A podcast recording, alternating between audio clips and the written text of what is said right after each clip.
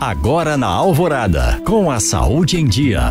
Oferecimento Grupo Citofarma. Há 25 anos viabilizando saúde com ética e responsabilidade.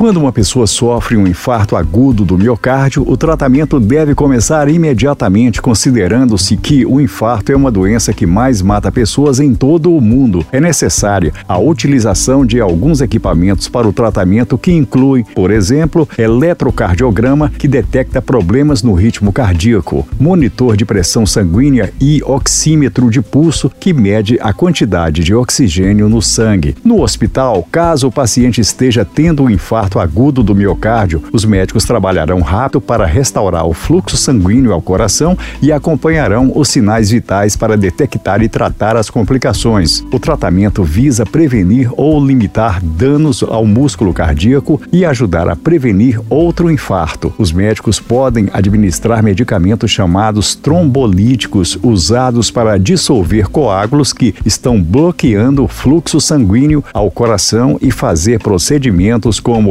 a angioplastia. Esses medicamentos podem limitar ou prevenir danos permanentes ao coração. Para serem mais eficientes, eles devem ser dados em até uma hora após o aparecimento dos sintomas do infarto.